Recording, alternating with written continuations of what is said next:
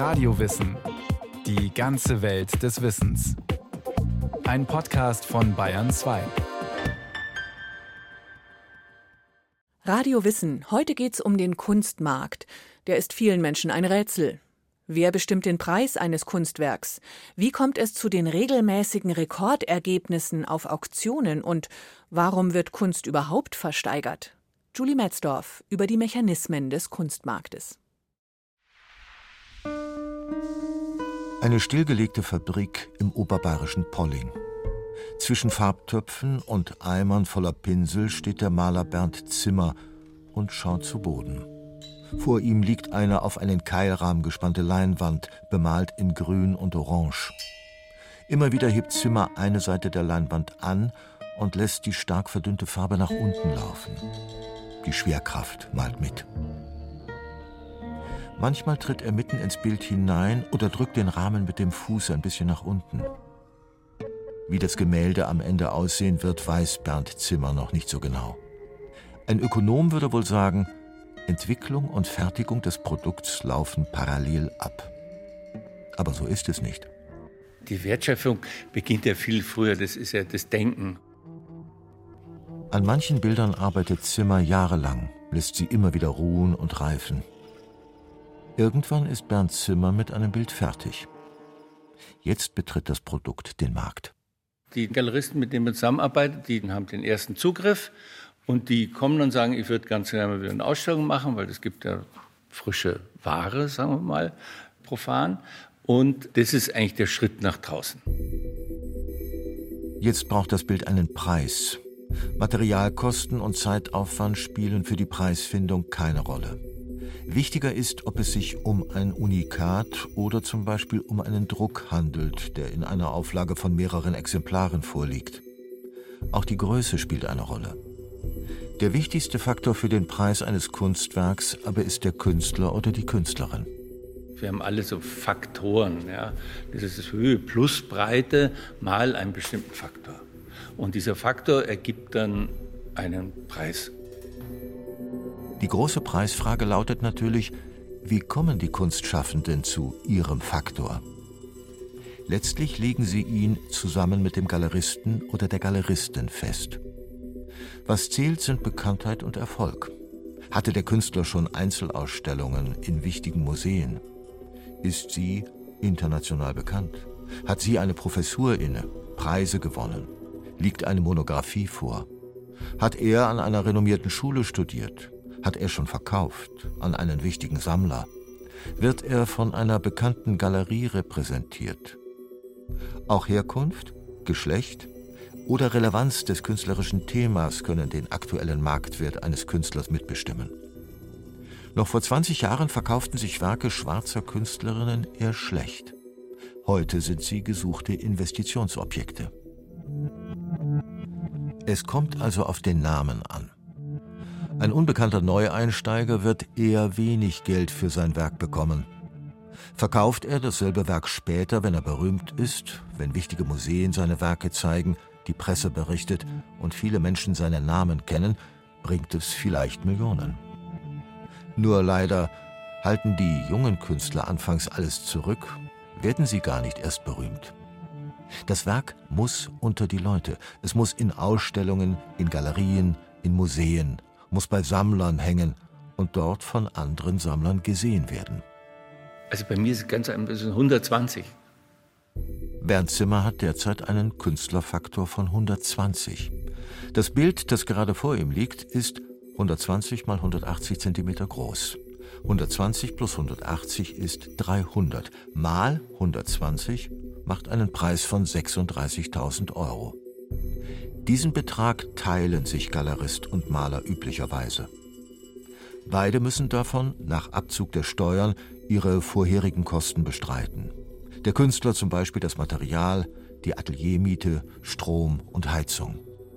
Was übrig bleibt, ist sein Lohn.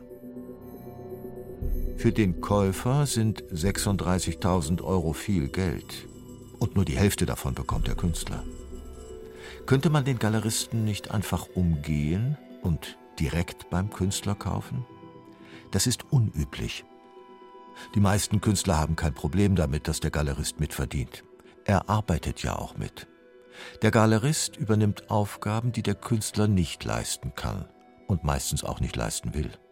Aber dann habe ich ja hier einen Publikumsverkehr und das ist unangenehm. Das ist unangenehm, wenn dann Leute kommen und dann sagen, ah, oh, das ist doch viel zu teuer und so. Ich möchte es gar nicht hören und ich möchte auch nichts von der Couchfarbe hören, wo drüber das Bild angeblich zum Hängen kommt. Galeristen geht es nicht nur darum, ein einzelnes Bild zu verkaufen. Ziel ist es, die Nachfrage nach einem Künstler zu wecken oder zu steigern. Die Aufgabe des Galeristen gegenüber dem Künstler ist, ihn wirklich auch in der breiteren Öffentlichkeit bekannt zu machen.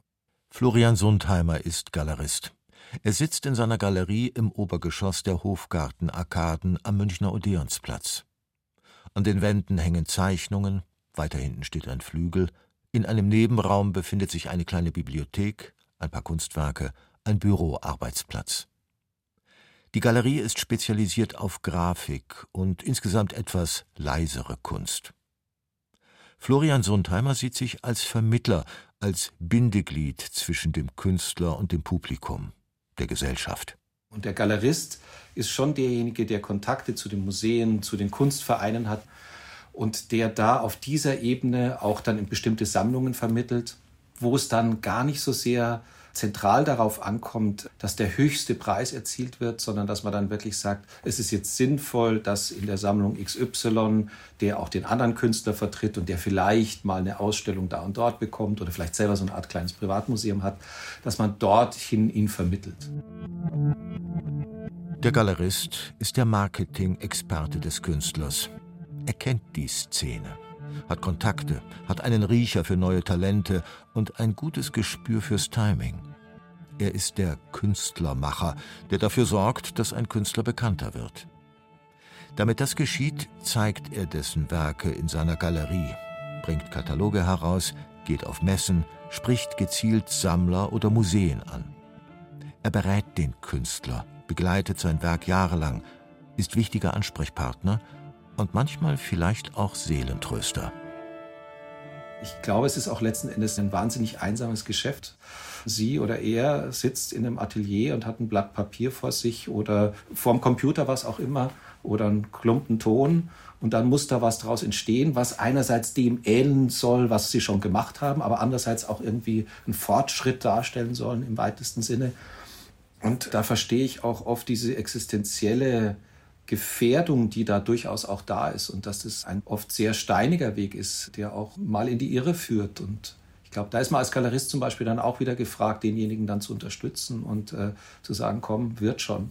Und dem dann auch die Treue zu halten. Ja.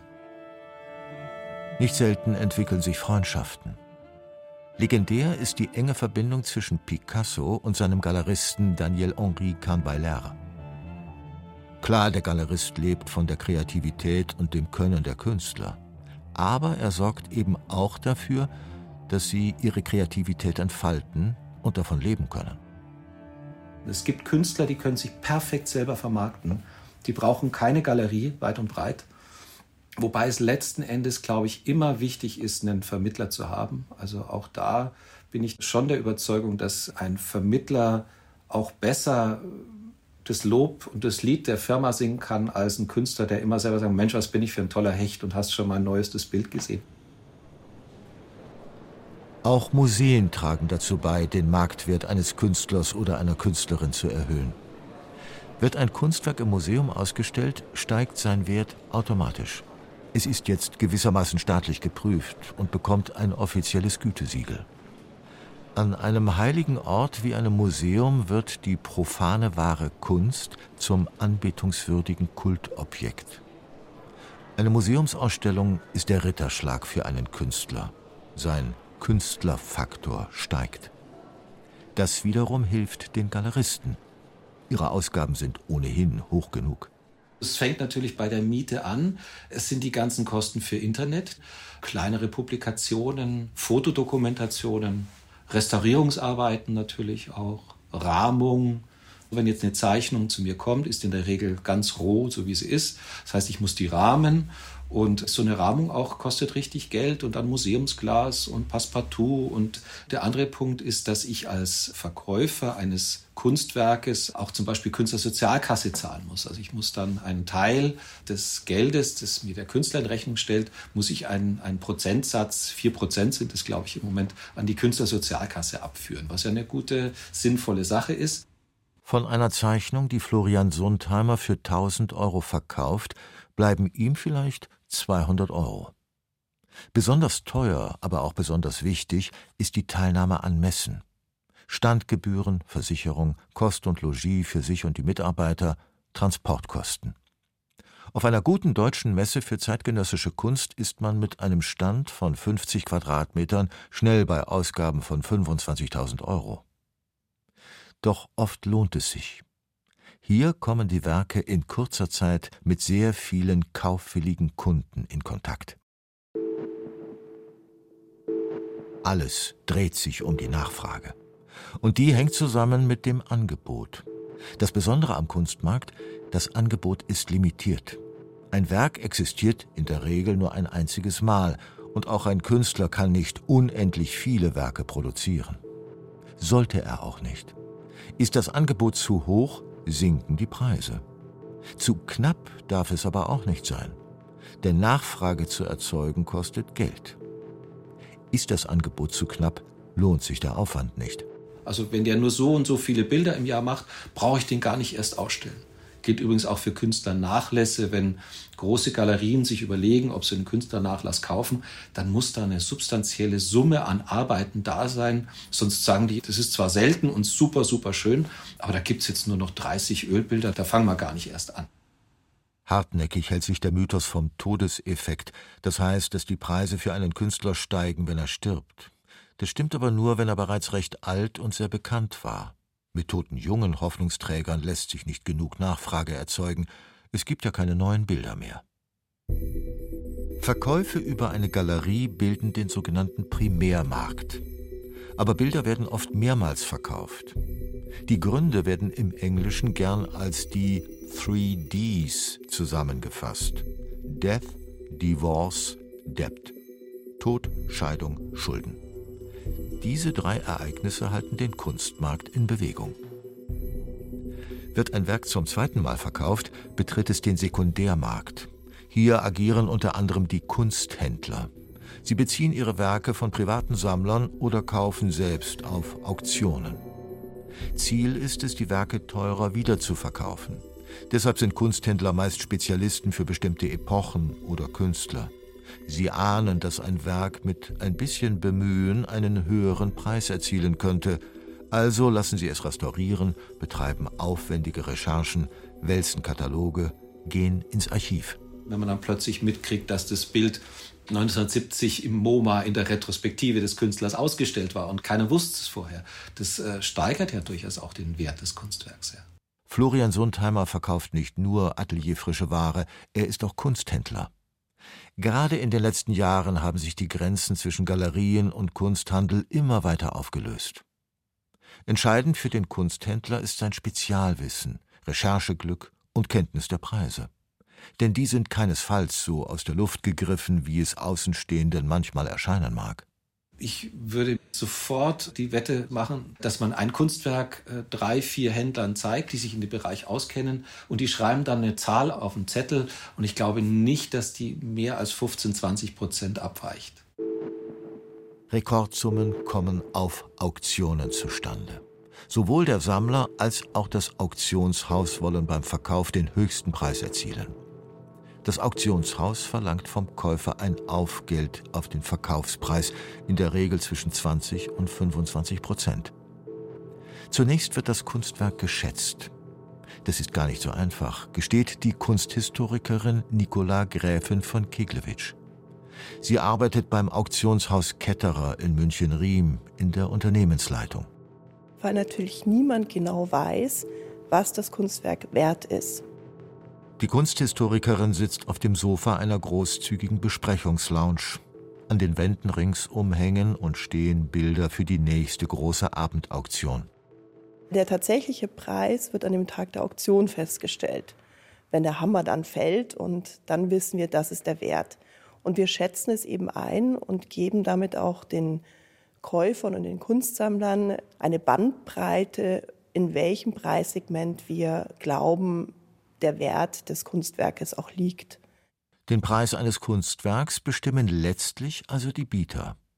Den Schätzpreis aber legen die Experten des Auktionshauses fest, nach bestem Wissen und Gewissen. Arg verschätzt hatte sich zweitausendneun ein Händler aus Augsburg.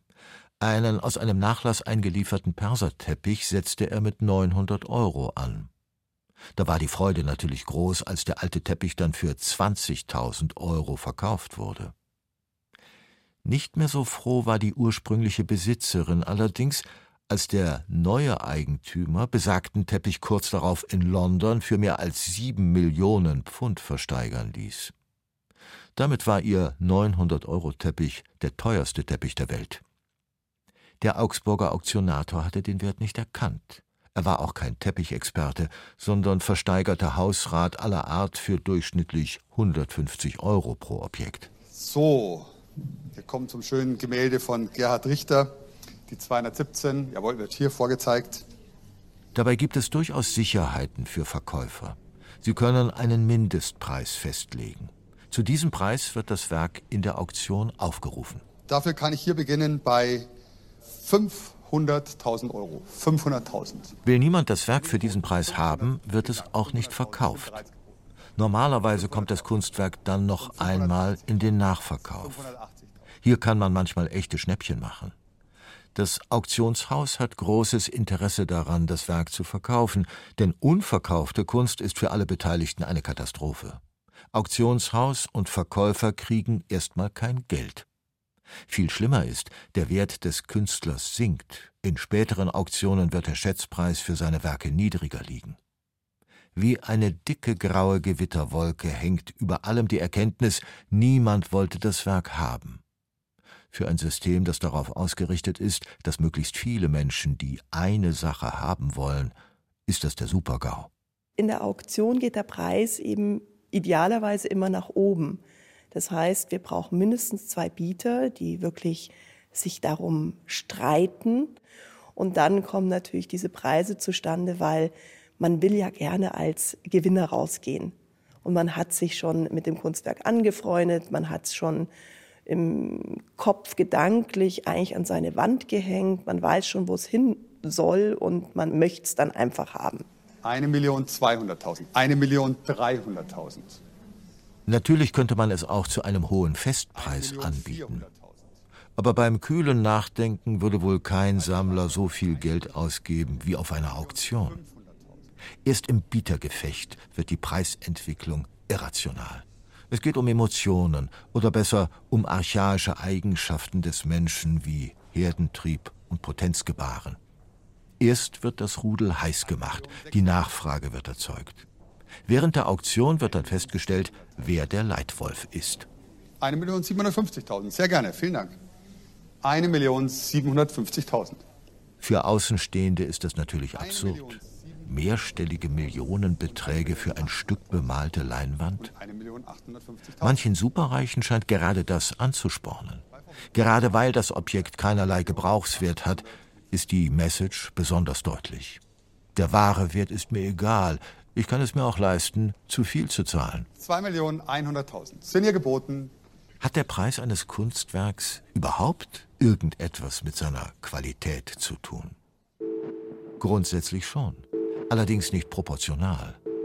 Ein Ballonhund von Jeff Koons ist kunsthistorisch oder gesellschaftlich gesehen natürlich nicht mehr wert als das Gesamtwerk von Paula Modersohn-Becker. Und doch kann man davon ausgehen, dass teure Werke wirklich einen Wert haben. Galeristen oder Auktionshäuser ihre Kunden in der Regel nicht täuschen. Eine Vielzahl von Menschen muss darin übereinkommen, dass ein Werk bzw. ein Künstler gut ist, damit der Preis steigt. Mit richtig schlechten Werken klappt das sicher nicht. Niemand will Eintagsfliegen verkaufen, das würde dem Markt schaden. Also wir haben ja ganz viele Künstler auch, die nicht so hohe Preise erzielen, die aber kunsthistorisch eigentlich sehr wichtig sind. aber sie haben nie diese großen Sammler gefunden und die Masse an Sammlern, die dann eigentlich den Preis gestalten. Und ein Kunstwerk ist ja auch ein individueller Wert. Also für mich mag ein Kunstwerk irrsinnig wichtig sein, auch weil es vielleicht bei meiner Großmutter hing, ich eine Geschichte damit verbinde, es Teil meines Lebens geworden ist. Deswegen ist ein Kunstwerk plötzlich für mich sehr, sehr wertvoll. Und für jemand anderen ist es eben nur eine Leinwand mit Farbe drauf. Deswegen ist schon ein Unterschied ist Wert und Preis. Und zwei Millionen hunderttausend Euro zum Dritten. Vielen Dank. Die Künstler bekommen beim Erstverkauf ihrer Werke oft nur einen Bruchteil der Summen, die später auf Auktionen erzielt werden. Gerhard Richter etwa, über viele Jahre der teuerste lebende Künstler der Welt, findet die aktuellen Preise seiner Werke vollkommen absurd. Es ist ihm unangenehm. Damit steht er nicht alleine da. Vielen Kunstliebhabern fällt es schwer, Kunst auch als Ware zu begreifen. Doch es hilft nichts. Künstler leben vom Verkauf ihrer Werke. Sie brauchen den Markt. Welche Kapriolen er schlägt, haben sie nicht im Griff. Im Unterschied zu anderen Märkten gibt es kaum Reglementierungen. So gibt es zum Beispiel keine Spekulationssteuer, wie in Deutschland etwa bei Immobilien. Und ja, der Kunstmarkt eignet sich auch hervorragend für Geldwäsche oder Steuerhinterziehung. Seit der Aufhebung des Schweizer Bankgeheimnisses sind die Preise am Kunstmarkt noch einmal deutlich gestiegen. Der Verdacht liegt nahe, irgendwo muss das viele Schwarzgeld ja hin. Die Werke selbst landen am Ende in irgendwelchen Zollfreilagern und werden nicht mehr gesehen. Als Wertanlage ist so eine mobile Kiste einfach praktisch. Das Gegenteil davon sind die Museen. Dort sollen die Werke von möglichst vielen gesehen werden. Doch viele davon können nicht auf Auktionen ersteigert werden. Für den geringen Ankaufsetat staatlicher Museen sind dort die Preise zu hoch. Zum Glück gibt es noch immer genügend Sammler, die Kunst nicht als reines Investment betrachten. So kommen Bilder vielleicht doch noch als Schenkung ins Museum. Das ist dann das Ende der Preisentwicklung. Das Werk ist nicht mehr auf dem Markt.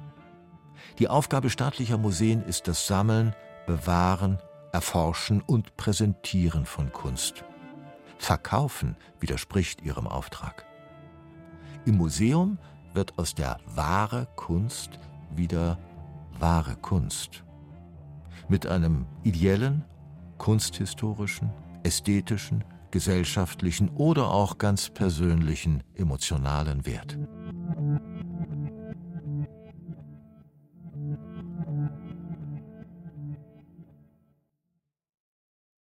Die Kunst und ihr Wert. Ein Radiowissen von Julie Metzdorf.